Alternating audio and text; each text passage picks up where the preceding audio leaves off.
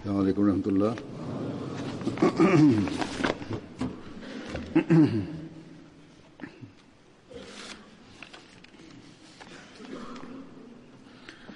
أشهد أن لا إله إلا الله وحده لا شريك له. وأشهد أن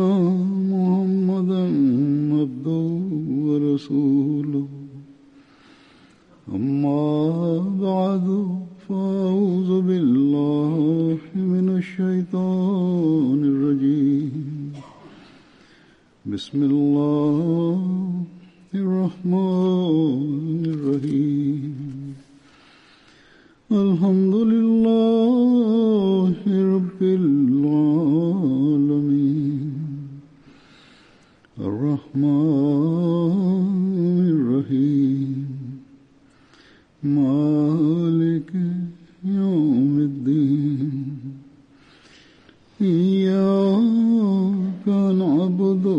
وإياك نستعين اهدنا الصراط المستقيم.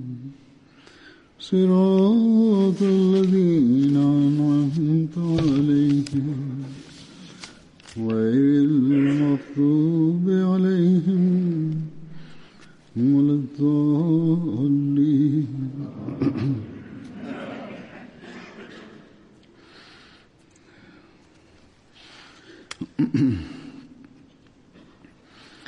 கடந்த சுற்றுப்பயணங்களுக்கு முன்பாக நான் பதர்பூரில் பங்கு பெற்ற ஹசரத் நபியல் நாயகம் சல்லல்லாஹ் அலையுசல்லம் அவர்களின் சகாபாக்களின் நிலைமைகளையும் சம்பவங்களையும் கூறிக்கொண்டிருந்தேன்.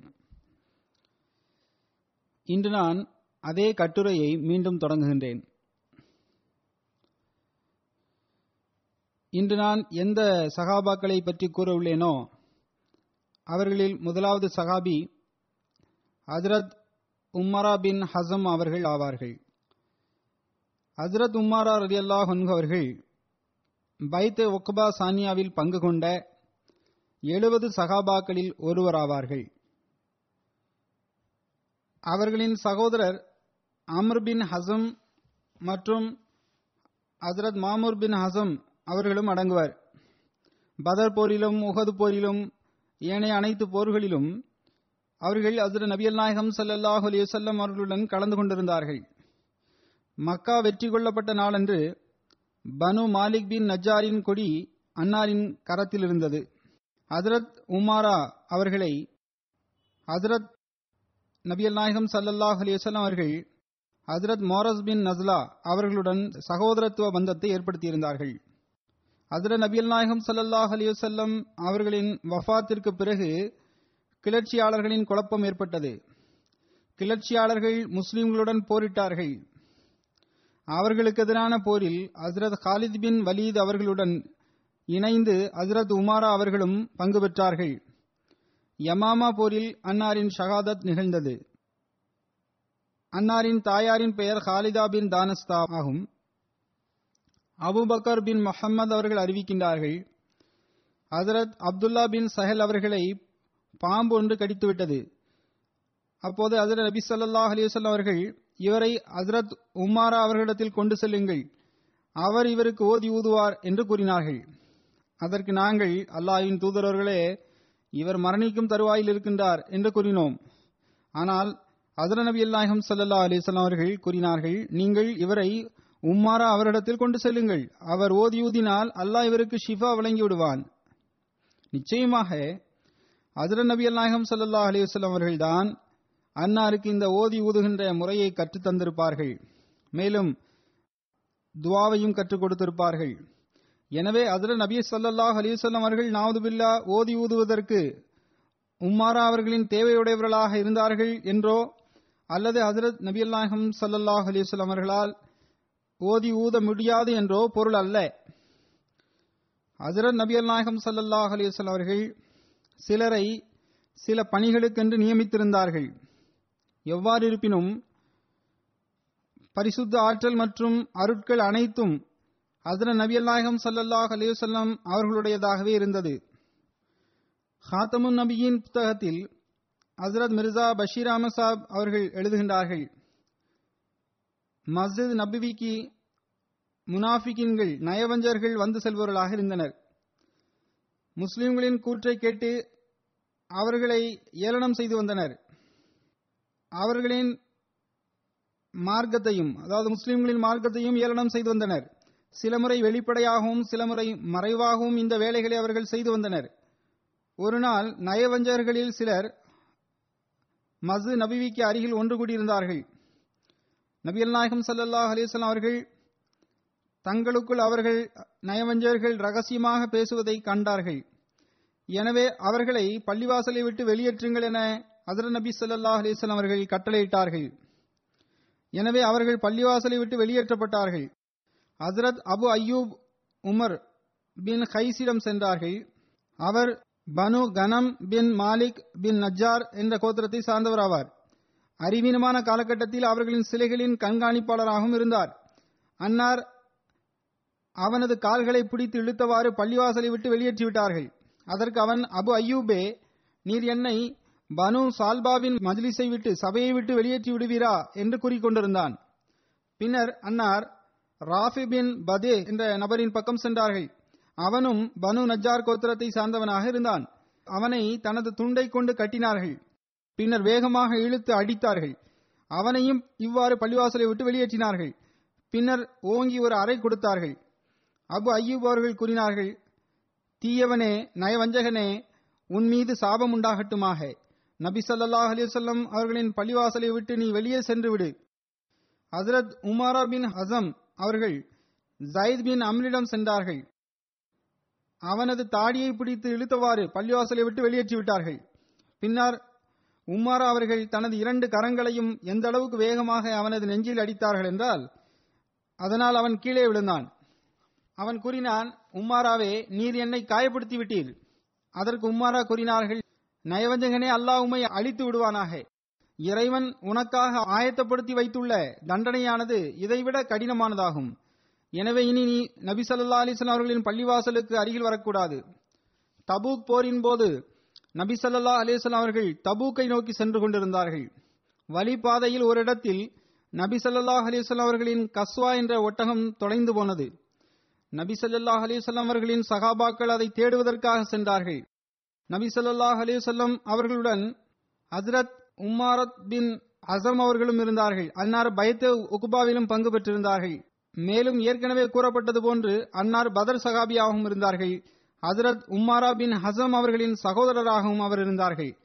அறிவிப்பாளர் அறிவிக்கின்றார் ஹசரத் உமாரா அவர்களின் பயணக்குழுவில் ஜயத் பின் சலத் என்பவனும் இருந்தான். அவர்களின் சவாரிகளின் ஒட்டகங்களில் அமர்வதற்கான இருக்கையை வைப்பவனாக அவன் இருந்தான்.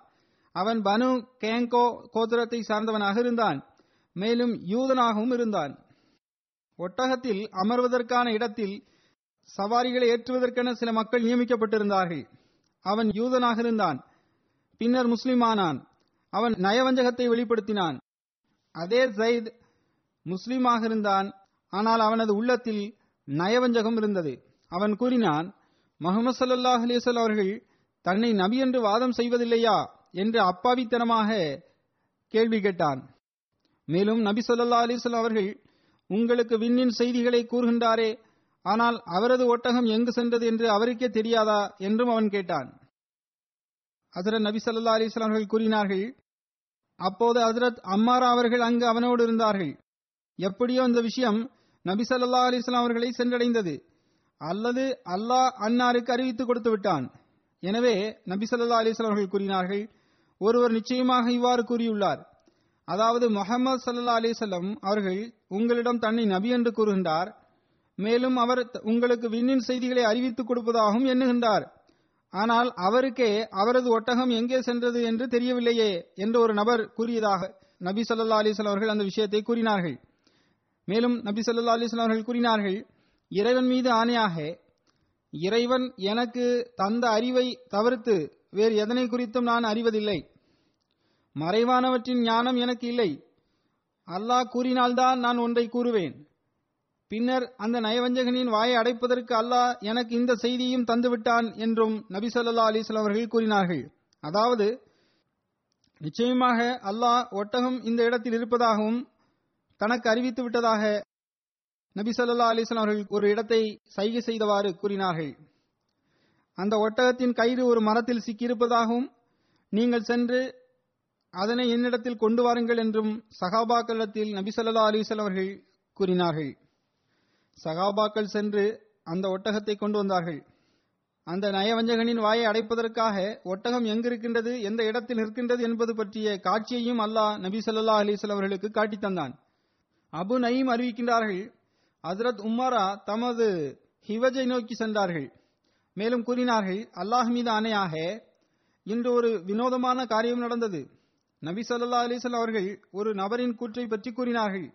அது பற்றி அல்லாஹ் தான் அன்னாருக்கு அறிவித்துக் கொடுத்தான். அது ஒரு நயவஞ்சகனின் கூற்றாக இருந்தது என்பதும் அல்லாஹ்தான் அதனை அன்னாருக்கு அறிவித்துக் கொடுத்தான் என்பதும் தெளிவானது.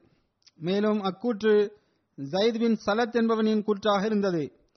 ஹஜ்ரத் உம்மாராவின் பயணக்குழுவை சார்ந்த ஒருவர் கூறினார் அல்லாஹ் மீது ஆணையாக ஜயத் நீங்கள் வருவதற்கு முன்னர் நீங்கள் கூறிய இந்த விஷயத்தை பற்றியே கூறினான். நீங்கள் வருவதற்கு முன்னர் நிச்சயமாக ஜயித் முற்றிலும் இவ்வாறே பேசினான். அப்போது ஹஜ்ரத் உம்மாரா அவர்கள் ஜயிதின் கழுத்தை பிடித்து அமுக்கினார்கள். தனது தோழர்களிடம் கூறினார்கள் அல்லாஹின் அடியார்களே எனது பயணக்குழுவில் பாம்பு ஒன்று இருந்தது. நான் அதனை எனது இடத்திலிருந்து வெளியேற்றுவதை அறியாதவனாக இருந்தேன்.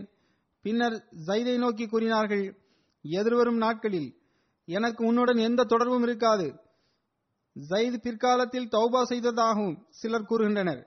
மேலும் சிலர் அவன் இதே போன்று விஷமத்தனமான காரியங்களில் மரணிக்கும் வரை ஈடுபட்டுக் கொண்டிருந்தான் என்றும் சிலர் கூறுகின்றனர்.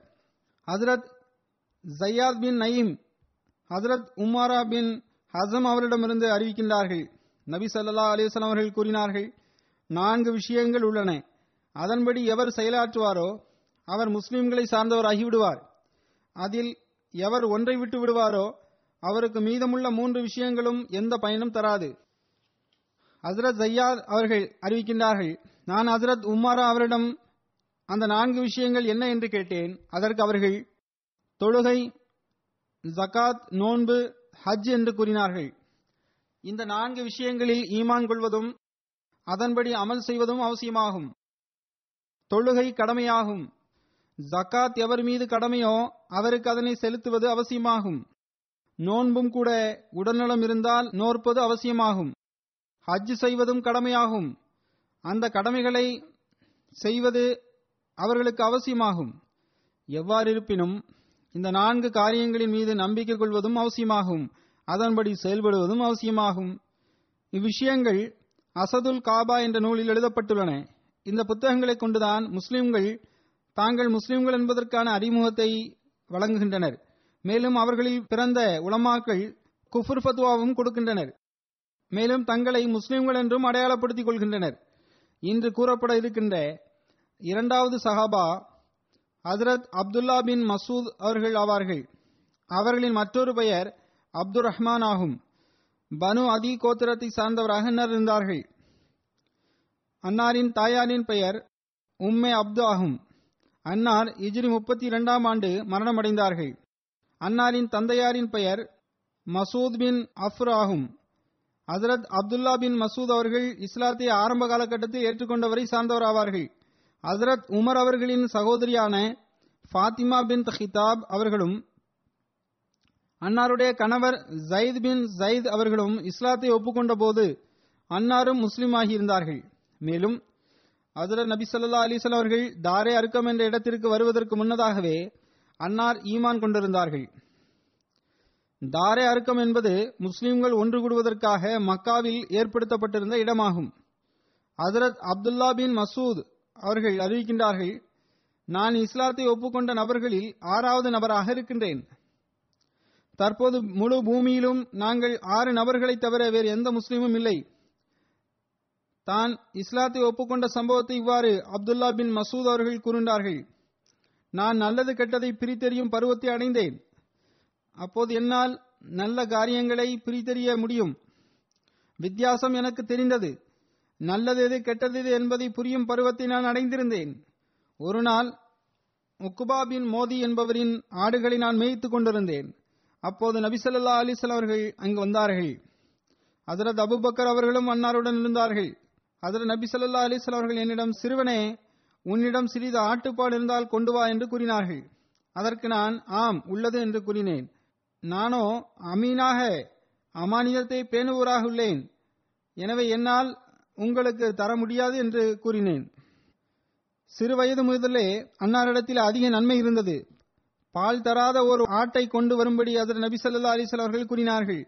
அதற்கு நான் ஒரு இளம் ஆடு ஒன்றை அன்னாரிடத்தில் கொண்டு சென்றேன். அன்னார் அதனுடைய கால்களை கட்டினார்கள். அதனுடைய மடியில் கரங்களை வைத்து துவா செய்தார்கள். எந்த அளவுக்கென்றால் அதிலிருந்து பால் சுரந்தது. பின்னர் ஹசரத் அபுபக்கர் அவர்கள் ஒரு பாத்திரத்தை எடு- கொண்டு வந்தார்கள். நபி சொல்லா அலிஸ்லாம் அவர்கள் அதில் பாலை கறந்தார்கள். பின்னர் அதனை அருந்தும்படி ஹசரத் அபுபக்கர் அலி அல்லாஹ் அவர்களிடம் கூறினார்கள். ஹசரத் அபுபக்கர் அலி அல்லாஹ் அவர்கள் அந்த பாலை குடித்தார்கள். பின்னர் நபிசல்லா ஸல்லல்லாஹு அவர்களும் அந்த பாலை அருந்தினார்கள் அதன் பிறகு மடுவிலிருந்து தனது கரங்களை அதில் நபி ஸல்லல்லாஹு அலைஹி அவர்கள் விலக்கிக் கொண்டார்கள். பின்னர் அந்த ஆட்டின் மடுவானது வற்றி போனது. முதலில் எப்படி இருந்ததோ அதே நிலைக்கு திரும்ப சென்று விட்டது. அல்லாஹின் தூதரவர்களே நீங்கள் ஓதிய வேதத்தின் வசனங்களை எனக்கும் கற்றுத்தாருங்கள் என்று நான் நபி சொல்லா அலைஹி இடத்தில் கேட்டேன். அதற்கு அதில் நபி சொல்லா அலிஸ்லாம் அவர்கள் எனது தலையின் மீது கரங்களை வைத்து கூறினார்கள். நீங்கள் படித்த இளைஞராவீர்கள். தானும் படித்து பிறருக்கு கற்றுக் கொடுக்கும் இளைஞராக உள்ளீர்கள். நான் நபி சொல்லா அலைஹி அவர்களிடமிருந்து நேரடியாக எழுபது சூறாக்களை மனனம் செய்து கற்றுக்கொண்டேன் இது தொடர்பாக ஹசரத் மிர்சா பஷீர் அமசாப் அவர்கள் சீரத் காத்தமு நபீன் என்ற புத்தகத்தில் எழுதியுள்ளார்கள். அப்துல்லா பின் மசூத் அவர்கள் குறைஷிகளை சாராத நபராக இருந்தார்கள். அசீல் கோத்திரத்தை சார்ந்தவராக இருந்தார்கள். மிகவும் ஒரு ஏழை மனிதராக இருந்தார்கள். அன்னார் குறைஷிய தலைவர்களில் ஒருவரான அக்பா பின் அபி மொய்தீன் ஆடுகளை மைத்து வந்தார்கள். இஸ்லாத்தை ஏற்றுக்கொண்ட பிறகு அதர நபி சல்லா அலிஸ்லாம் அவர்களுக்கு தொண்டாற்றுவதற்காக அன்னாரிடம் வந்துவிட்டார்கள் அதர நபி சல்லா அலிஸ்லாம் அவர்களின் தோழமை கிடைத்ததன் விளைவாக அன்னார் பின்னர் மார்க் அறிஞராக உருவெடுத்தார்கள். ஹனஃபி ஃபிகாவினுடைய பெரும்பாலான விஷயங்கள் அன்னாரின் கூற்றுகள் மற்றும் கருத்துக்களை அடிப்படையாக கொண்டிருக்கின்றன. அன்னாரின் மார்க்க அறிவின் சிறப்புகள் தொடர்பாக அறிவிப்பு வருகின்றது. ஹசரத் இப்னு மசூத் அவர்கள் அறிவிக்கின்றார்கள் நான் மக்களில் அனைவரையும் விட அல்லாஹுவின் வேதத்தினை நன்கு அறிந்தவனாக உள்ளேன். திருக்குரானுடைய அனைத்து வசனங்களும் அதிகாரங்களும் எப்போது எங்கு இறங்கியது என்பதையும் நான் நன்கு அறிவேன். இது மக்களுக்கும் தெரியும் என்று கூறினார்கள். அபு வாயில் கூறுகின்றார் ஹசரத் அப்துல்லா பின் மசூத் இந்த விஷயத்தை கூறியபோது அன்னாரின் இந்த கூற்றை எவரும் மறுக்கவில்லை. ஹசரத் நபி ஸல்லல்லாஹு அலைஹி அவர்கள் எந்த நான்கு சகாபாக்களிடமிருந்து திருக்குரானை ஓதுவதற்கும் கற்பதற்கும் அறிவுரை செய்திருந்தார்களோ அந்த பட்டியலில் ஹசரத் அப்துல்லா பின் மசூத் அவர்களின் பெயரும் இடம்பெற்றிருந்தது. தீபாச்சா தப்சீருல் குரான் என்ற புத்தகத்தில் ஹசரத் முஸ்லிம் அவர்களில் அவர்கள் இதன் விளக்கமாக இவ்வாறு கூறுகின்றார்கள். பொதுவாக மக்களிடத்தில் திருக்குரானை மனனம் செய்ய வேண்டும் என்ற ஆர்வம் மிக அதிகமாக இருந்தது. இந்நிலையில் அதிர நபி ஸல்லல்லாஹு அலைஹி அவர்கள் திருக்குரானை ஓதி கொடுக்கக்கூடிய ஆசிரியர்களின் ஒரு குழு ஒன்றை நியமித்தார்கள். அவர்கள் நபி ஸல்லல்லாஹு அலைஹி அவரிடமிருந்து குரானை கற்று மக்களுக்கும் குரானை கற்றுக் கொடுத்து வந்தார்கள். இந்த நான்கு சகாபாக்களும் ஆசிரியர்களாக இருந்தனர். அவர்களின் வேலை ஹசரத் நபி சொல்லா அலைஹி திருக்குரானை கற்பதும் அதனை மக்களுக்கு கற்றுக் கொடுப்பதுமாக இருந்தது. பின்னர் அவர்களுக்கு கீழ் இன்னும் ஏராளமான சகாபாக்கள் இருந்தனர். Abdullah bin Masood Salim halwa Abu Hudhaifa Muaz bin Jabal மற்றும் அபி பின் காப் இவர்களில் இருவர் முஹாஜிரின்களாக இருந்தார்கள். இரண்டு அன்சாரி சஹாபிகள் ஆவர். பணிகளை பொறுத்தவரை அப்துல்லா பின் மசூத் அவர்கள் ஒரு தொழிலாளி ஆவார்கள். சாலிம் என்பவர் விடுதலை செய்யப்பட்ட அடிமையாக இருந்தார்கள்.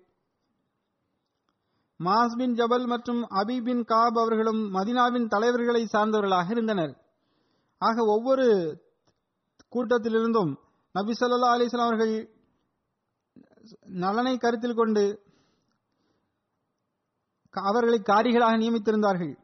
ஹதீஸில் வந்துள்ளது அதர் நபி ஸல்லல்லாஹு அலிஸ்வல் அவர்கள் கூறினார்கள் எவர்கள் திருக்குரானை ஓத வேண்டுமோ அவர்கள் இந்த நான்கு நபரிடமிருந்து ஓதிக்கொள்ளட்டும்.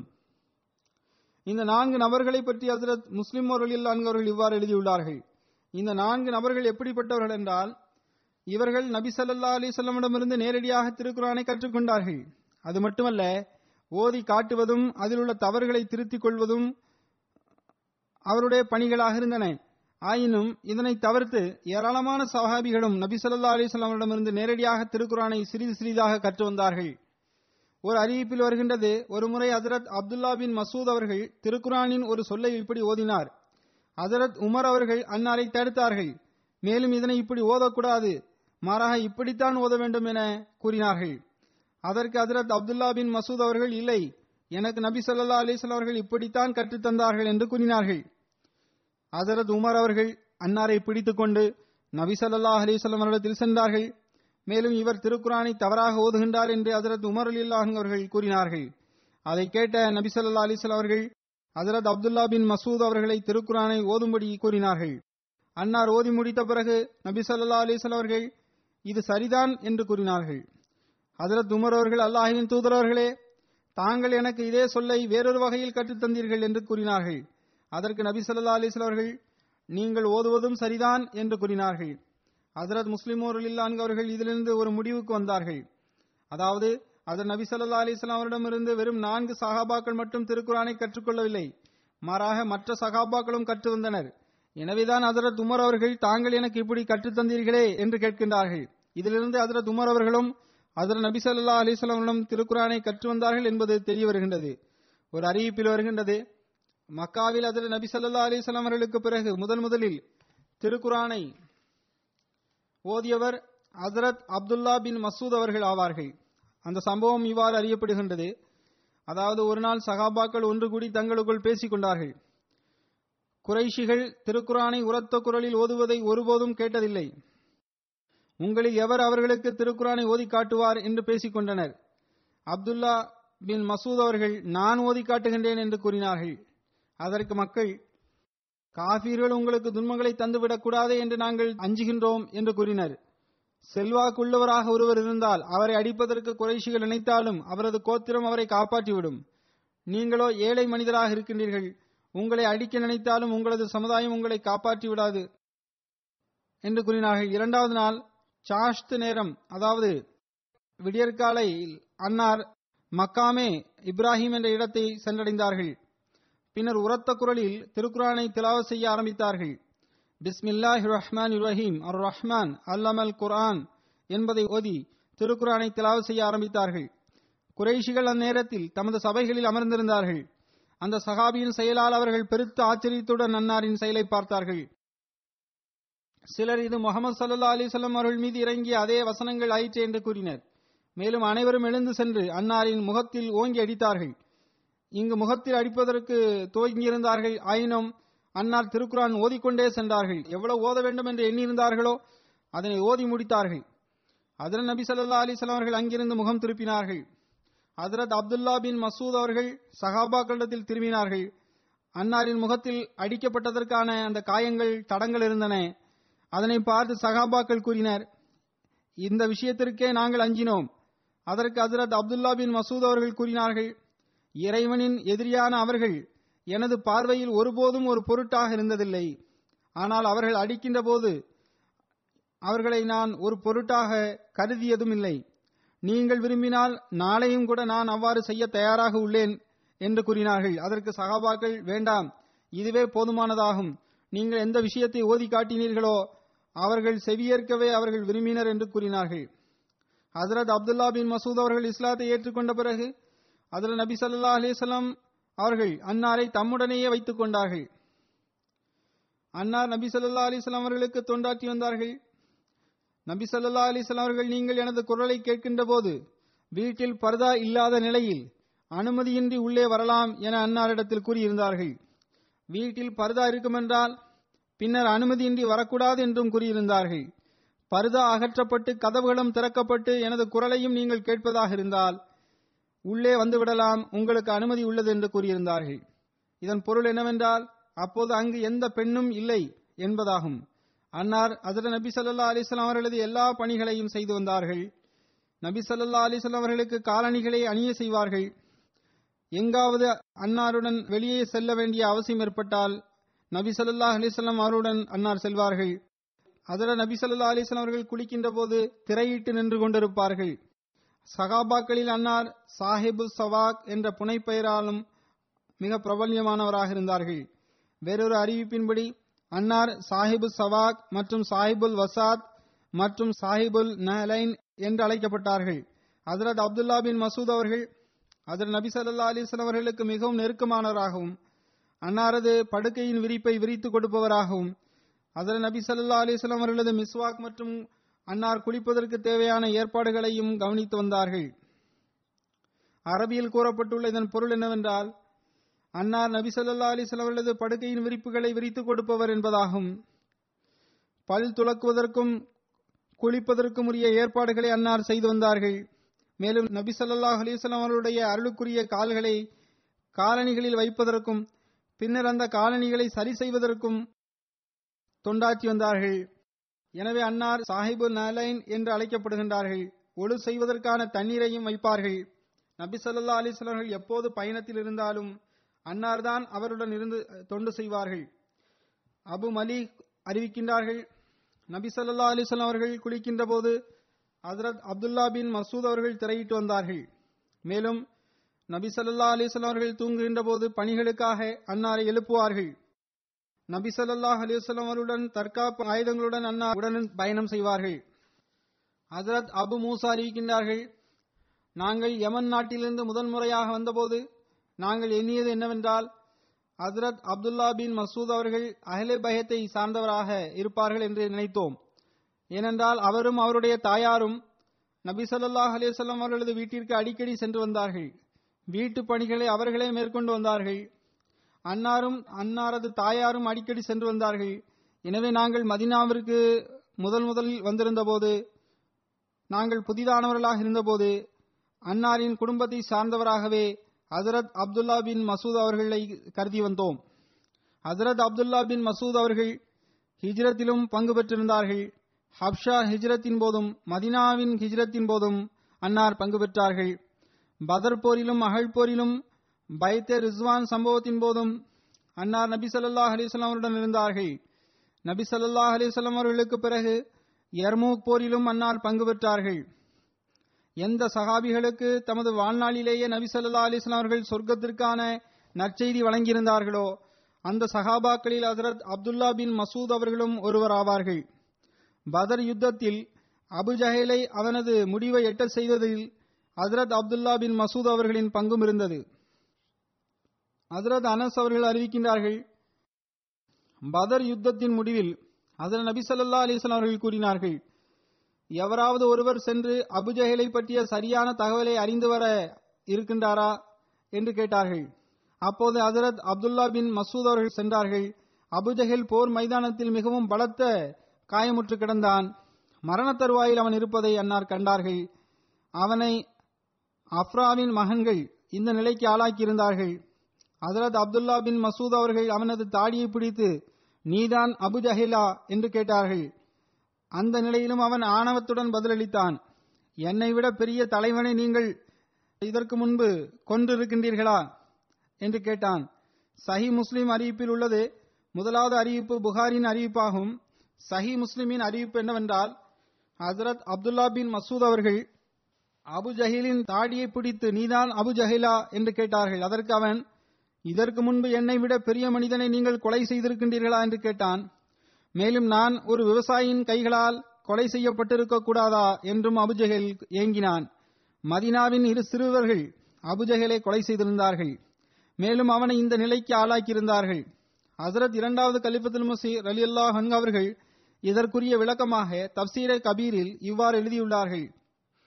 எதிரி பொறாமை எனும் நெருப்பால் எரிந்து கொண்டிருந்தான். முழு வாழ்நாளும் எரிந்து கொண்டிருந்தான். பின்னர் மரண தருவாயிலும் கூட அதே நெருப்பில் அவன் எரிந்து கொண்டிருந்தான். ஹசரத் அப்துல்லா பின் மசூத் அவர்கள் கூறினார்கள் போருக்கு பிறகு நான் சென்று பார்த்தேன். அபு ஜஹேல் ஒரு இடத்தில் பலத்த காயமுற்று முணங்கிக் கொண்டிருந்தான். நான் அவனிடத்தில் சென்று உனது நிலை எப்படி உள்ளது? என்று கேட்டேன். அதற்கு அவன் எனக்கு எனது மரணத்தை பற்றி எந்த கவலையும் இல்லை. சிப்பாய்கள் இறுதியில் மரணிக்கவே செய்வார்கள். எனக்குள்ள கவலை என்னவென்றால் மதினாவின் இரு அன்சார் சிறுவர்களின் கரங்களால் நான் கொல்லப்பட்டு விட்டேனே என்பதே ஆகும். எனக்காக இந்த ஒரு உதவியை மட்டும் நீ செய்து விடுவாயாக. நான் செத்துக்கொண்டுதான் இருக்கின்றேன். வாளால் எனது கழுத்தை நீ வெட்டி விடுவாயாக அதன் மூலம் எனது இந்த வேதனையும் தீர்ந்துவிடும். ஆயினும் எனது கழுத்தை சற்று நீ உயரமாக வெட்ட வேண்டும். ஏனென்றால் தளபதிகளின் கழுத்துகள் சற்று நீளமாகவே வெட்டப்படுவது உண்டு என்று கூறினான். ஹசரத் அப்துல்லா பின் மசூத் அவர்கள் நான் உனது இந்த கடைசி ஆசையும் கூட ஒருபோதும் முழுமை செய்ய மாட்டேன். நான் சற்று குறைவாகவே உனது கழுத்தை வெட்டுவேன் என்று கூறினார்கள். எனவே அன்னார் கழுத்தை சற்று குட்டையாக வாளால் வெட்டி அவனது தலையை உடலிலிருந்து துண்டித்து விட்டார்கள். ஹசரத் முஸ்லிம் அவர்கள் கூறுகின்றார்கள் பாருங்கள் இது எத்தனை பெரிய நெருப்பாக இருந்தது. அந்த நெருப்பானது அபு ஜஹிலை எரித்து சாம்பலாக்கி கொண்டிருந்தது. தனது வாழ்நாள் முழுவதும் ஹசரத் நபி சல்லா அலிஸ்லாம் அவர்களுக்கு என்ன பாதிப்பை அவன் ஏற்படுத்த விரும்பினானோ அதனை அவனால் ஒருபோதும் ஏற்படுத்த முடியவில்லை. இதனால் அவன் அந்த நெருப்பில் எரிந்து கொண்டிருந்தான். பின்னர் மரண தருவாயிலும் கூட அவன் மதீனாவின் அனுபவமற்ற இரு சிறுவர்களின் கரங்களால் கொல்லப்பட்டு விட்டோமே என்ற நெருப்பில் அவன் எரிந்து கொண்டான். மேலும் மரணிக்கின்ற போது அவனுக்கு இந்த கடைசி ஆசையும் நிறைவேறவில்லை. சுருக்கமாக அவன் எல்லா வகையான நெருப்பிலும் எரிந்தவாறு இந்த உலகத்தை விட்டு பிரிந்து சென்றான். ஹசரத் அப்துல்லா பின் மசூத் அவர்கள் ஹிஜ்ரத் செய்து மதீனா வந்தார்கள். அப்போது அன்னார் ஹசரத் மாஸ் பின் ஜபல் அவர்களது வீட்டில் தங்கினார்கள். சிலரை பொறுத்தவரை அன்னார் சாது பின் கோஸ்மா அவர்களின் வீட்டில் தங்கினார்கள்.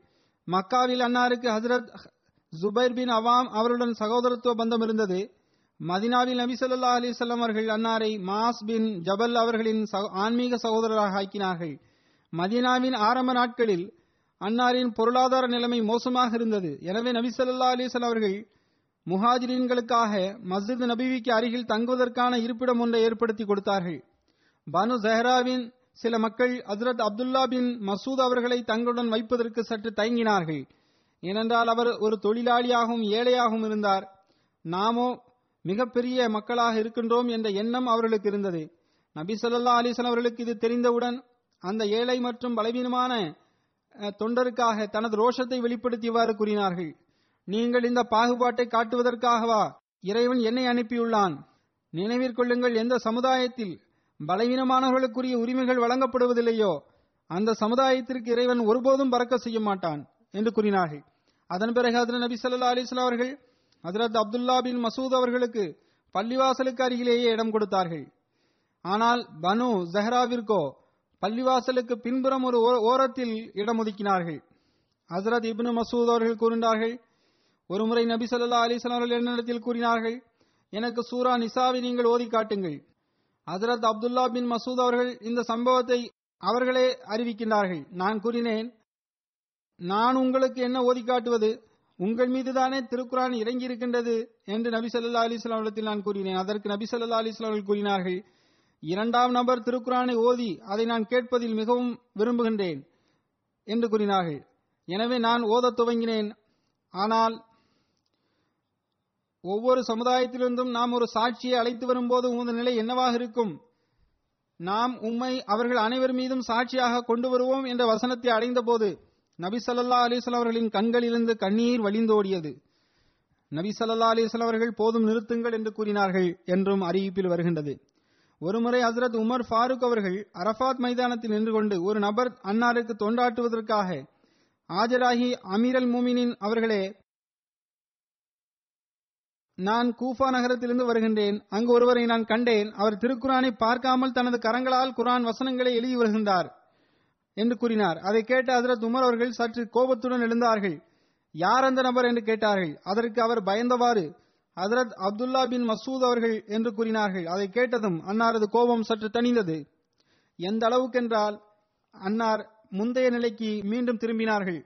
பின்னர் கூறினார்கள் நான் இந்த பணிக்கு ஹஜரத் அப்துல்லா பின் மசூத் அவர்களை விட வேறு எவரையும் தகுதியுடையவராக கருதவில்லை என்று கூறினார்கள். அவர் திருக்குரானை பார்க்காமலேயே திருக்குரானை எழுதக்கூடியவராக இருந்தார். ஹசரத் உமர் அவர்கள் அறிவிக்கின்றார்கள் ஒருமுறை இரவு நேரத்தில் ஹசரத் அபுபக்கரும் நானும் ஹசரத் நபி ஸல்லல்லாஹு அலிசல்லம் அவர்களுடன் ஹசரத் அப்துல்லா பின் மசூத் அவர்களை கடந்து சென்றோம். அப்போது அவர் நாஃபில் தொழுது கொண்டிருந்தார் அதில் திருக்குரானை ஓதிக் கொண்டிருந்தார். அவர் நின்று கொண்டிருந்த போது திருக்குரான் ஓதப்பட்டது. நபி சல்லா அலைஹி அவர்கள் நின்று கொண்டு அவரது தலாவத்தை கேட்க துவங்கினார்கள். பின்னர் ஹஜரத் அப்துல்லா பின் மசூத் அவர்கள் ருக்கு செய்தார்கள். பின்னர் சஜிதா செய்தார்கள். நபி சல்லா அலைஹி அவர்கள் கூறினார்கள் அப்துல்லாவே இப்போது நீ என்ன துவா வேண்டினாயோ அது உமக்கு வழங்கப்படும். அடுத்து நபி சல்லா அலிஸ்லாம் அவர்கள் அங்கிருந்து சென்று விட்டார்கள். அன்னார் கூறினார்கள் திருக்குரான் எப்படி புத்தம் புதிதாக இறங்கியதோ அதே நிலையில் திருக்குரானை ஓதுவதில் எவர் மகிழ்ச்சி அடையக்கூடியவராக இருப்பாரோ? அவர் திருக்குரானை ஹசரத் அப்துல்லா பின் மசூத் அவரிடமிருந்து கற்றுக்கொள்ளட்டும் என்று கூறினார்கள். மொஸ்னத் அகமது பின் ஹம்பலில் இந்த ஹதீஸ் இடம்பெற்றுள்ளது. அறிவிப்பில் வருகின்றது ஹசரத் அப்துல் ரஹ்மான் பின் யசீத் இவ்வாறு அறிவிக்கின்றார்கள் நாங்கள் ஹசரத் ஹுசைஃபா அவரிடம் சென்றோம் மேலும் கூறினோம் நபி சல்லா அலிஸ்லாம் அவர்களுக்கு மிகவும் நெருக்கமான மற்றும் நபி சல்லா அலிஸ்லாம் அவர்கள் மேற்கொண்ட வழிமுறைகளை பின்பற்றி நடக்கக்கூடிய ஒரு மனிதரை பற்றி கூறுங்கள். அதன் மூலம் நாங்கள் அவரிடமிருந்து ஞானத்தையும் அதீசுகளையும் கேட்டுக்கொள்வோம் பெற்றுக்கொள்வோம் என்று கூறினோம். அதற்கு அவர்கள் நபிசல்லா அலிஸ்லாம் அவர்களின் நடைமுறைகளில் அன்னாருக்கு மிகவும் நெருக்கமானவராக ஹசரத் அப்துல்லா பின் மசூத் அவர்கள் இருந்தார்கள் என்று கூறினார்கள். ஹசரத் நபிசல்லா அலிஸ்லாம் அவர்களது நடைமுறைகளின்படி அமல் செய்வதில் அன்னார் மிகவும் ஆர்வமிக்கவராகவும் அறிஞராகவும் திகழ்ந்தார்கள். நபி சல்லா அலிஸ்லாம் அவர்களின் மரணத்திற்கு பிறகு அன்னாரின் சகாபாக்களிடம் இந்த கேள்வி கேட்கப்பட்டது. அதாவது நபி சல்லா அலிசல்லாம் அவர்களின் பழக்கங்களிலும் பண்புகளிலும் அன்னாரின் சகாபாக்களில் யார் மிக நெருக்கமானவராக இருந்தார் என்று கேட்கப்பட்டது. யாருடைய வழிமுறையை நாங்கள் மேற்கொள்ள வேண்டும் என்றும் கேட்கப்பட்டது. அப்போது ஹசரத் உசைஃபா அவர்கள் என்னுடைய அறிவிற்கேற்ப நடை உடையிலும் பேச்சிலும் நல்லொழுக்க பண்புகளின் அடிப்படையிலும் ஹசரத் அப்துல்லா பின் மசூத் அவர்கள் மிக நெருக்கமானவராக இருக்கின்றார்கள். இதன் காரணமாக நபி சல்லா அலைஹி அவர்கள் கூறியிருந்தார்கள் என்னென்ன விஷயங்கள் அப்துல்லா பின் மசூத் அவர்களுக்கு விருப்பத்திற்குரியதாக இருக்குமோ? எனது சமுதாயத்திற்காக நான் அதை விருப்பத்திற்குரியதாக கருதுகிறேன் என்று கூறினார்கள். ஹசரத் அல்காமா அவர்கள் அறிவிக்கின்றார்கள் ஹசரத் அப்துல்லா பின் மசூத் அவர்களின் நடைமுறை அவர்களின் அழகிய வாழ்க்கை மற்றும் நடுநிலையான பாங்கு ஆகியவை நபி ஸல்லல்லாஹு அவர்களோடு ஒப்புமைப்படுத்தக்கூடியதாக இருந்திருந்தது. ஹசரத் அப்துல்லா பின் மசூத் அவர்களின் மகன் அப்துல்லா அறிவிக்கின்றார்கள் இரவில் அன்னார் தூங்கிய பிறகு தகஜுத் தொழுகைக்காக எழுவது அன்னாரின் வழக்கமாக இருந்தது. ஒரு நாள் இரவு முதல் காலை வரை அன்னார் தொழுகையில் தேனீக்கள் மொய்க்கின்ற போது ஏற்படும் சத்தத்தை போன்று தொழுகையில் முணங்கிக் கொண்டிருந்தார்கள். அதாவது துவா செய்யும் போது மிகவும் மெதுவாக முணங்கி அழுது கொண்டு துவா செய்து கொண்டிருந்தார்கள் அல்லது திலாவத் செய்து கொண்டிருந்தார்கள். ஹசரத் அலி அவர்கள் அறிவிக்கின்றார்கள் ஹசரத் நபி அல்லாஹிம் சல்லா அலிஸ்லாம் அவர்கள் கூறினார்கள் நான் எவ்வித ஆலோசனையுமின்றி ஒருவரை அமீராக நியமித்தால் அப்துல்லா பின் மசூத் அவர்களை நியமிப்பேன். பின்னர் ஒரு இடத்தில் ஹசரத் அலி அவர்கள் இதே விஷயத்தை கூறினார்கள். ஹசரத் நபி சல்லா அலிஸ்லாம் அவர்கள் என்னிடத்தில் கூறினார்கள் நான் முஸ்லிம்களின் ஆலோசனை கூட்டமின்றி ஒருவரை அமீராக்க விரும்பினால் அப்துல்லா பின் மசூத் அவர்களை அமீராக்குவேன். ஹசரத் அப்துல்லா பின் மசூத் அவர்கள் கூறினார்கள் நான் இஸ்லாத்தை ஒப்புக்கொண்ட பிறகு ஒருபோதும் விடியற்காலை நேரத்தில் உறங்கியதில்லை. ஹசரத் அப்துல்லா பின் மசூத் அவர்கள் தமது மனைவி மக்களை நேசித்து வந்தார்கள். தனது வீட்டினுள் நுழைகின்ற போது உரத்த குரலில் பேசுவார்கள். அதன் மூலம் வீட்டில் உள்ளவர்கள் விழிப்படைய வேண்டும் என்பதற்காக அவ்வாறு செய்தார்கள். அன்னாரது மனைவி ஹசரத் ஜைனப் அவர்கள் கூறுகின்றார்கள் ஒரு நாள் ஹசரத் அப்துல்லா அவர்கள் வீட்டினுள் நுழைந்தார்கள். அப்போது ஒரு மூதாட்டி எனக்கு தாயத்து ஒன்றை கட்டி கொண்டிருந்தார். தாயத்தை கட்டி பறக்கத்தை பெற்றுக்கொள்ள வேண்டும் என்பது சில பெண்களின் பழக்கமாக இருக்கின்றது. எனவே நான் ஹசரத் அப்துல்லா பின் மசூத் அவர்களுக்கு பயந்து அவர்கள் இதை விரும்ப மாட்டார்கள் என்பதை அறிந்து நான் அமர்ந்திருந்தேன். எனவே நான் அன்னாரின் குரலை கேட்டதுமே அதனை கட்டிலுக்கு கீழே மறைத்து விட்டேன் அன்னார் என்னிடத்தில் வந்து அமர்ந்து கொண்டார்கள். அன்னார் உமது கழுத்தில் என்ன மாட்டியிருக்கின்றது? என்று கேட்டார்கள். அதற்கு நான் தாயத் என்று கூறினேன். அவர்கள் அதை பிடித்து இழுத்து அறுத்து எரிந்து விட்டார்கள். மேலும் அப்துல்லாவின் குடும்பத்தினர் ஷிர்கிலிருந்து தூய்மையானவர்கள் என்று நபிசல்லா அலிஸ்லாம் அவர்கள் கூறியதை நான் கேட்டிருக்கின்றேன் என்று கூறினார்கள். பின்னர் அன்னார் கூறினார்கள் நபி சல்லா அலிஸ்லாம் அவர்கள் தாயத்து கட்டுவது ஷிர்கில் அடங்கும் என்று கூறியதையும் நான் கேட்டுள்ளேன். அதற்கு நான் நீங்கள் என்ன இப்படி கூறுகின்றீர்கள்? எனது கண்களில் சில பிரச்சனை இருந்தது. எனவே நான் ஒரு யூதரிடம் சென்று தாயத்தை வாங்கி வந்து கொண்டிருந்தேன். சில முறை எனது கண்களில் வேதனை ஏற்பட்டு கண்கள் வீங்கிவிடும். கண்களிலிருந்து தண்ணீர் வரும். அப்போது நான் அந்த யூதரிடமிருந்து தாயத்து வாங்கி கட்டிக்கொள்வேன். அதன் மூலம் எனக்கு குணம் கிடைத்து வந்தது என்றும் கூறினார்கள். ஆனால் ஹசரத் அப்துல்லா பின் மசூத் அவர்கள் என்னிடம் கூறினார்கள் இவை அனைத்தும் ஷைத்தானிய செயலாகும். உமக்கு நபி ஸல்லல்லாஹு அலிஸ்லாம் அவர்களின் இந்த துவா ஒன்றே போதுமானதாகும். அந்த துவா இதுவாகும். அதன் பொருள் மக்களை பராமரிக்கக்கூடிய இறைவா எனது வேதனையை அகற்றுவாயாக எனக்கு குணமளிப்பாயாக நீ மட்டுமே குணமளிப்பவனாவாய். உனது குணமளிப்பதை தவிர்த்து வேறு எவரும் குணமளிக்க முடியாது. எனக்கு நீ எந்த நோயும் எஞ்சியிருக்காத வகையில் குணமளிப்பாயாக. இப்போது எந்த மக்கள் பீர்மார்களிடமும் பக்கீர்மார்களிடமும் செல்கின்றார்களோ அவர்கள் சிந்தித்து பார்க்க வேண்டும். அந்த பீர்மார்களும் பக்கீர்மார்களும் ஒருபோதும் தொழுவது கிடையாது. அவர்களிடமிருந்து தாயத்தை பெற்றுக்கொண்டு எங்களுக்கு உடல்நலம் கிடைத்து விட்டது அல்லது எங்கள் மீது மிகப்பெரிய அருள் இறங்கிவிட்டது எங்களது எங்களுக்கு பிள்ளைகள் கிடைத்துவிட்டன அல்லது இன்ன வேலை முடிந்துவிட்டது என்று கூறுகின்ற அனைத்து மக்களுக்கும் இந்த சம்பவத்தில் படிப்பினை உள்ளது. ஹசரத் அப்துல்லா பின் மசூத் அவர்கள் ஒருமுறை தனது ஒரு நண்பர் அபு உமேர் அவர்களை சந்திக்க சென்றிருந்தார்கள். தற்செயலாக அவர் வீட்டில் இல்லை. அன்னார் அவருடைய மனைவிக்கு சலாம் கூறினார்கள். பின்னர் தண்ணீர் தரும்படி கேட்டார்கள். வீட்டில் குடிப்பதற்கு தண்ணீர் இருக்கவில்லை. எனவே தனது வேலைக்காரியை பக்கத்து வீட்டிலிருந்து தண்ணீர் வாங்கி வரும்படி அனுப்பி வைத்தார்கள். நீண்ட நேரமாகியும் பணிப்பெண் திரும்பவில்லை. வீட்டில் பணி செய்யக்கூடிய அந்த பெண்ணை அபு உமேர் அவர்களின் மனைவி சோம்பேறி என்று கூறி அவளை சபித்தார்கள். ஹசரத் அப்துல்லா பின் மசூத் அவர்கள் இந்த விஷயத்தை கேட்டுவிட்டு தாகத்துடன் அங்கிருந்து உடனே திரும்பி வந்துவிட்டார்கள். இரண்டாவது நாள் அபு உமைர் அவர்களை அன்னார் சந்தித்தார்கள். அப்போது இவ்வளவு விரைவாக திரும்பி சென்றதன் காரணத்தை கேட்டார்கள். அதற்கு அன்னார் உனது மனைவி பணிப்பெண் மீது சாபமிட்டால் அப்போது எனக்கு நபி சொல்லா அலைஹி அவர்கள் கூறிய இந்த கூற்று நினைவிற்கு வந்தது. அதாவது எவர் மீது ஒருவர் சாபமிடுகின்றாரோ அந்த நபர் அந்த குற்றமற்றவர் என்றால் அந்த சாபம் சாபமிட்டவருக்கே திரும்பி வந்துவிடும். ஒருவேளை பணிப்பெண் குற்றமற்றவளாக இருக்கின்ற நிலையில் அந்த சாபம் திரும்புவதற்கு நான் காரணமாகிவிடக் கூடாது என்று எண்ணி நான் அங்கிருந்து வந்துவிட்டேன். தண்ணீரும் அருந்தவில்லை என்று கூறினார். பாருங்கள் அல்லாவுடைய கோபத்திலிருந்து தப்பித்திருக்க வேண்டும் என்று இந்த மக்கள் எந்த அளவுக்கு அல்லாஹுக்கு அஞ்சி நடந்திருக்கின்றார்கள். அதரத் அப்துல்லா பின் மசூத் அவர்கள் மிகவும் ஒல்லியானவராகவும் உயரம் குறைந்தவராகவும் இருந்தார்கள். ஆனால் நல்ல உடை அணிந்திருப்பார்கள். வெள்ளை நிற உடை அணிந்து நறுமணம் பூசிக்கொள்வார்கள்.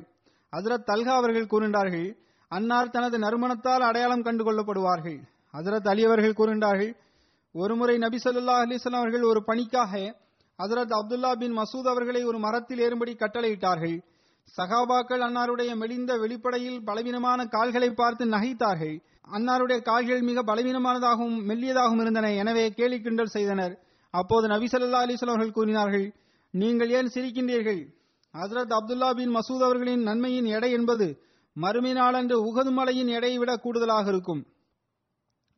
ஹசரத் அப்துல்லா பின் மசூத் அவர்களின் முடி எப்படிப்பட்டதாக இருந்ததென்றால் அன்னாருடைய காதுகள் வரை முடி இருந்தது. ஒரு அறிவிப்பில் வருகின்றது அன்னாருடைய முடி கழுத்து வரை எட்டியிருந்தது. அவர்கள் தொழுகின்ற போது முடியை காதுகளுக்கு பின்னால் தள்ளிவிடுவார்கள். ஜயித் பின் வஹப் அறிவிக்கின்றார்கள் ஒரு நாள் ஹசரத் உமர் அவரிடத்தில் அமர்ந்திருந்தேன் அப்போது ஹசரத் அப்துல்லா பின் மசூத் அவர்கள் வந்தார்கள். அவர்கள் சற்று குட்டையானவர்களாக இருந்தார்கள். எனவே அங்கு அமர்ந்திருந்த மற்றவர்களுக்கு பின்னால் மறைந்து விடுகின்ற அளவில் அன்னார் ஆகிவிட்டார்கள். ஏராளமான உயரமான மக்கள் அந்த சபையில் அமர்ந்திருந்தார்கள். அதனால் அவர்கள் மறைந்து போன சூழல் உருவானது. அல்லது சரியாக அவர்கள் பார்க்க முடியாத அளவுக்கு நிலைமை இருந்தது. ஹசரத் உமர் அவர்கள் அவர்களை பார்த்ததும் புன்னகித்தார்கள். உமர் அவர்கள் அன்னாரிடமே சிரித்து சிரித்து பேசிக் கொண்டிருந்தார்கள் அப்போது அப்துல்லா அவர்கள் நின்று கொண்டிருந்தார்கள். அதன் பிறகு அங்கிருந்து அவர்கள் சென்று விட்டார்கள். ஹசரத் அப்துல்லா அவர்கள் அங்கிருந்து சென்ற பிறகு ஹசரத் உமர் அவர்கள் அன்னாரை பார்த்து கொண்டே இருந்தார்கள். எந்த அளவுக்கென்றால் அன்னார் பார்வையிலிருந்து மறைந்து விட்டார்கள். பின்னர் ஹசரத் உமர் அவர்கள் கூறினார்கள் இந்த நபர் ஞானத்தால் நிறைந்த ஒரு பெரிய பாத்திரம் ஆவார் ஹசரத் இப்னு மசூத் அவர்கள் அறிவின் அந்தஸ்து மற்றும் தரத்தை இந்த விஷயத்திலிருந்து நம்மால் அறிந்து கொள்ள முடியும். ஹசரத் மாஸ் பின் ஜபல் அவர்களின் மரணத்திற்கான தருணம் வந்தது. எங்களுக்கு ஏதாவது ஒரு அறிவுரை செய்யுங்கள் என்று அவரிடத்தில் கேட்கப்பட்டது. அதற்கு அன்னார் அறிவும் ஈமானும் ஒரு அந்தஸ்தாகும். எவரெல்லாம் அதனை பெற முயற்சி செய்கின்றாரோ அவர் வெற்றி பெறுகின்றார். பின்னர் அறிவையும் ஈமானையும் பெறுவதற்கு ஹசரத் மாஸ்பின் ஜபல் அவர்கள் செயல்களை உள்ளடக்கிய நான்கு அறிஞர்களின் பெயர்களை கூறினார்கள். அதில் ஹசரத் அப்துல்லா பின் மசூத் அவர்களின் பெயரும் இருந்தது. ஹசரத் நபி சொல்லா அலிஸ்லாம் அவர்களின் காலத்திற்கு பிறகு ஹசரத் உமர் அலி அல்லாஹ் அவர்கள் அன்னாரை கூஃபா நகரத்து மக்களின் தர்பியத்திற்காக முரப்பியாக அனுப்பி வைத்தார்கள். ஹசரத் அம்மார் பின் யாசர் அவர்களை கவர்னராக நியமித்து அனுப்பினார்கள். அத்துடன் கூஃபாவாசிகளுக்கு இவ்வாறு கடிதம் எழுதினார்கள். இவர்கள் இருவரும் ஹசரத் நபி சல்லா அலிஸ்வல் அவர்களின் சகாபாக்களில் தேர்ந்தெடுக்கப்பட்ட மக்கள் ஆவர் மிகவும் சிறப்பான மக்கள் ஆவர் பதர்போர் சகாபிகள் ஆவர். நீங்கள் அவர்களை பின்பற்றி நடக்க வேண்டும். அவர்களின் கட்டளைக்கு கட்டுப்பட்டு நடக்க வேண்டும். அவர்களின் கூற்றை செய்யுமெடுக்க வேண்டும். நான் உங்களுக்கு என்னை விட அப்துல்லா பின் மசூத் அவர்களை மிகவும் சிறந்தவராக கருதுகின்றேன் என்றும் கூறியிருந்தார்கள். ஹசரத் உஸ்மான் அலி அல்லான் அவர்கள் ஹசரத் அப்துல்லா பின் மசூத் அவர்களை கடைசி காலத்தில் நோயுற்றிருந்த போது நலம் விசாரிப்பதற்காக சென்றார்கள். மேலும் உங்களுக்கு ஏது முறையீடு உள்ளதா என்று கேட்டார்கள். அதற்கு அன்னார் கூறினார்கள் நீங்கள் என்னிடத்தில் என்ன முறையீட்டை கேட்கின்றீர்கள்? எனக்கு என் மீதுதான் புகார் உள்ளது. நான் அந்த அளவிற்கு பாவம் செய்துள்ளேன் என்று கூறினார்கள். அடுத்து ஹசரத் உஸ்மான் அவர்கள் கேட்டார்கள் உங்களுக்கு ஏதாவது தேவை உள்ளதா? என்று கேட்டார்கள். அதற்கன்னார் நான் இறைவனின் கருணையின் தேவையுடையவனாக இருக்கின்றேன் என்று கூறினார்கள். அதிரத் உஸ்மான் அவர்கள் உங்களுக்கு சிகிச்சை செய்வதற்காக நான் மருத்துவர் யாரையாவது அனுப்பி வைக்கட்டுமா? என்று கேட்டார்கள். அதற்கன்னார் கூறினார்கள் மருத்துவர் தான் என்னை இந்த நிலைக்கு ஆளாக்கி இருக்கின்றார். அதாவது நான் அல்லாஹின் திருப்தியில் திருப்தி கொண்டிருக்கின்றேன். என்ன நடக்கின்றதோ அது இறைவனின் நாட்டப்படியே நடக்கின்றது. அடுத்து அதிரத் உஸ்மான் அலி அவர்கள் கூறினார்கள் நான் உங்களுக்காக உதவித்தொகை எதையாவது நிர்ணயம் செய்யட்டுமா? என்று கேட்டார்கள். அதற்கு அவர்கள் எனக்கு அதற்கான தேவையில்லை என்று கூறினார்கள். ஹசரத் உஸ்மான் அவர்கள் உங்கள் மகள்களுக்கு அது பயன்படுமே என்று கூறினார்கள். அதற்கன்னார் எனது மகள்கள் ஏழைகளாக வறுமைக்கு ஆளாகி விடுவார்களோ என்று நீங்கள் அஞ்சுகின்றீர்களா? என்று கேட்டார்கள். அடுத்த அன்னார் கூறினார்கள் ஒவ்வொரு இரவும் சூரா வாக்கியாவை நீங்கள் ஓத வேண்டும் என்று நான் எனது மகள்களுக்கு கட்டளையிட்டுள்ளேன். எவர் தினமும் இரவில் சூரா வாக்கியாவை ஓதுவாரோ அவருக்கு ஒருபோதும் பசி பட்டினியின் துன்பம் ஏற்படாது என்று நபிசல்லாஹ் அலேசல் அவர்கள் கூறியதை நான் கேட்டுள்ளேன். இதுதான் இந்த ஒளிமயமான நட்சத்திரங்களுக்கு அல்லாஹின் மீது இருந்த தவக்குல் மற்றும் போதுமென்ற மனமாகும். சல்பி பின் தவாம் கூறுகின்றார் ஒரு நபர் ஹசரத் அப்துல்லா பின் மசூத் அவர்களை சந்தித்தார். மேலும் தனது கனவு ஒன்றை அவரிடத்தில் கூறினார் நான் இரவில் உங்களை கனவில் பார்த்தேன் என்று கூறினார். மேலும் அதில் நபி ஸல்லல்லாஹு அலைஹி அவர்கள் ஒரு உயரமான மேடையில் அமர்ந்திருக்கின்றார்கள். நீங்கள் அந்த மேடைக்கு கீழே இருக்கின்றீர்கள். நபி ஸல்லல்லாஹு அலைஹி அவர்கள் இபின் மசூதே என்னிடம் வாருங்கள். நீர் எனக்கு பிறகு மிகவும் பற்றற்ற நிலையை மேற்கொண்டு விட்டீர்கள் என்று கூறினார்கள். அதற்கு இறைவன் மீது ஆணையாக நீர் இந்த கனவை பார்த்தீரா? என்று அந்த நபரிடம் ஹசரத் அப்துல்லா பின் மசூத் அவர்கள் கேட்டார்கள். அதற்கு அவர் ஆம் என்று கூறினார். பின்னர் அன்னார் அந்த நபரிடம் நீர் மதினாவிலிருந்து எனது ஜனாசா தொழுகையை தொழுவதற்காகவா வந்துள்ளாய்? என்று கேட்டார்கள். அதன் பொருள் எனது நேரம் நெருங்கிவிட்டது என்பதாகும். அதற்கு சிறிது காலம் கழித்து அன்னாரின் மரணமும் நிகழ்ந்தது. ஆனால் மரணத்திற்கு முன்பு ஹசரத் உஸ்மான் அவர்களுக்கு அன்னாரின் அந்நோயை பற்றிய தகவல் கிடைத்தபோது போது அன்னார் அவர்களை கூஃபாவிலிருந்து மதினாவிற்கு அழைத்துக் கொண்டார்கள். எவ்வாறு இருப்பினும் உடல் ஆரோக்கியமான நிலையிலேயே மதினா திரும்பிவிட்டார்கள். அந்த நபரின் கனவையும் அன்னார் கேட்டிருந்தார்கள். அதன் பிறகு நடந்த சம்பவம் என்னவென்றால் ஹஜரத் உஸ்மான் அவர்கள் அன்னாரை கூஃபாவிலிருந்து அழைத்தார்கள். கூஃபாவாசிகள் அன்னார் அங்கேயே தங்கியிருக்கும்படி அன்னாரிடம் கூறினார்கள். நாங்கள் உங்களுக்கு பாதுகாப்பு வழங்குகின்றோம் என்றும் கூறினார்கள். ஆயினும் இது காலத்தின் கலிஃபாவின் கட்டளையாகும். அதற்கு கட்டுப்படுவது எனக்கு அவசியமாகும் என்று கூறிவிட்டார்கள். பின்னர் மிக விரைவில் சில குழப்பங்கள் தோன்றும். நான் குழப்பங்களை தொடங்குவனாக இருக்க விரும்பவில்லை என்றும் அன்னார் கூறினார்கள். இவ்வாறு கூறிவிட்டு காலத்தின் கலிஃபாவிடம் சென்று விட்டார்கள் அன்னாரின் மரணம் ஹிஜ்ரி முப்பத்தி இரண்டாவதாம் ஆண்டு மதினாவில் நிகழ்ந்தது. ஹதரத் உஸ்மான் அவர்கள் ஜனாசா தொழுகையை தொலை வைத்தார்கள். ஜன்னத்துல் பகையில் அன்னார் நல்லடக்கம் செய்யப்பட்டார்கள். மரணத்தின் போது அன்னாரது வயது அறுபதை விட கூடுதலாக இருந்தது. மற்றொரு அறிவிப்பின்படி மரணத்தின் போது அன்னாரின் வயது எழுபதை விட சற்று கூடுதலாக இருந்தது. ஹசரத் அப்துல்லா பின் மசூத் அவர்களின் மரணத்தின் போது ஹசரத் அபு மூசா அவர்கள் ஹசரத் அபு மசூத் அவரிடம் கூறினார்கள். ஹசரத் அப்துல்லா பின் மசூத் அவர்கள் தமக்கு பிறகு தனது சிறப்புகளை கொண்ட ஒரு நபரை விட்டு சென்றிருப்பதாக தாங்கள் கருதுகின்றீர்களா என்று கேட்டார்கள். ஹசரத் அபு மசூத் அவர்கள் கூறினார்கள் ஹசரத் நபி சல்லா அலிசல்லாம் அவரிடத்தில் நாங்கள் செல்வதற்கு அனுமதி கிடைக்காத நேரங்களில் ஹசரத் அப்துல்லா பின் மசூத் அவரிடம் செல்வதற்கு அனுமதி கிடைத்துவிடும். நபி ஸல்லல்லாஹு அவர்களின் சபையை விட்டு நாங்கள் வந்துவிட்ட பிறகு ஹசரத் அப்துல்லா பின் மசூத் அவர்கள் நபி ஸல்லல்லாஹு அவர்களுக்கு தொண்டாற்றும் பாக்கியம் பெற்று வந்தார்கள். அன்னாரின் தோழமையில் முழுமையாக பங்கு பெற்றார்கள். அவ்வாறு இருக்க அவரை போன்ற சிறப்புகளை கொண்ட வேறொரு நபர் எவ்வாறு இருக்க முடியும் என்று கேட்டார்கள். ஹசரத் அப்துல்லா பின் மசூத் அவர்கள் நபி சல்லாஹ் அலைஹி அவர்களின் சுன்னத்துகளை பேணுவதில் மிகவும் பேணி வந்தார்கள். எச்சரிக்கையுடன் செயல்பட்டார்கள். ஒருமுறை ஹஜரத் ஆயிஷா அவரிடம் கேட்கப்பட்டது. நபி ஸல்லல்லாஹு அலிசல்லாம் அவர்களின் இரு சகாபாக்களில் ஒருவர் நோன்பு திறப்பதில் விரைந்து செயல்படுகின்றார். அதாவது சூரியன் மறைந்த உடனேயே நோன்பு திறந்து விடுகின்றார். தொழுகையும் விரைவாக தொழுது விடுகின்றார். அதாவது சூரியன் மறைந்த உடனேயே தொழுது விடுகின்றார். ஆனால் மற்றொரு சகாபி இந்த இரண்டு பணிகளையும் ஒப்பிடும்போது சற்று தாமதமாகவே செய்கின்றார். அதற்கு அதிரத் ஆயிஷா அவர்கள் யார் விரைந்து செயல்படுகின்றார்கள் என்று கேட்டார்கள். அதிரத் அப்துல்லா பின் மசூத் விரைந்து செயல்படுகின்றார்கள் என்று கூறப்பட்டது. அதற்கு ஹஜரத் ஆயிஷா அலி அவர்கள் கூறினார்கள். ஹசரத் அப்துல்லா பின் மசூத் அவர்கள் செய்கின்ற அதே நடைமுறையைத்தான் நபி சொல்லா அலிசல்லாம் அவர்களது நடைமுறையாக இருந்து வந்தது.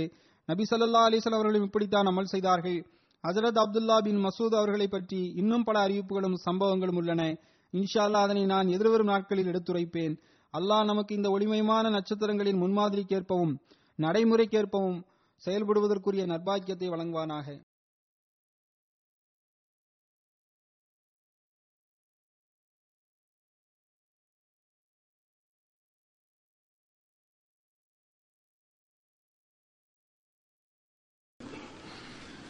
الحمد لله الحمد لله نحمده ونستعينه ونستغفره ونؤمن به ونتوكل عليه. ونعوذ بالله من شرور أنفسنا ومن سيئات أعمالنا. من يهده الله فلا مضل له ومن يضل فلا هادي له. ونشهد أن لا إله إلا الله ونشهد أن محمدا عبده ورسوله. عباد الله رحمكم الله. إن الله يأمر بالعدل والإحسان وإيتاء ذي القربى وينهى عن الفحشاء والمنكر والبغي يعظكم لعلكم تذكرون اذكروا الله يذكركم وادعوه يستجب لكم ولذكر الله أكبر.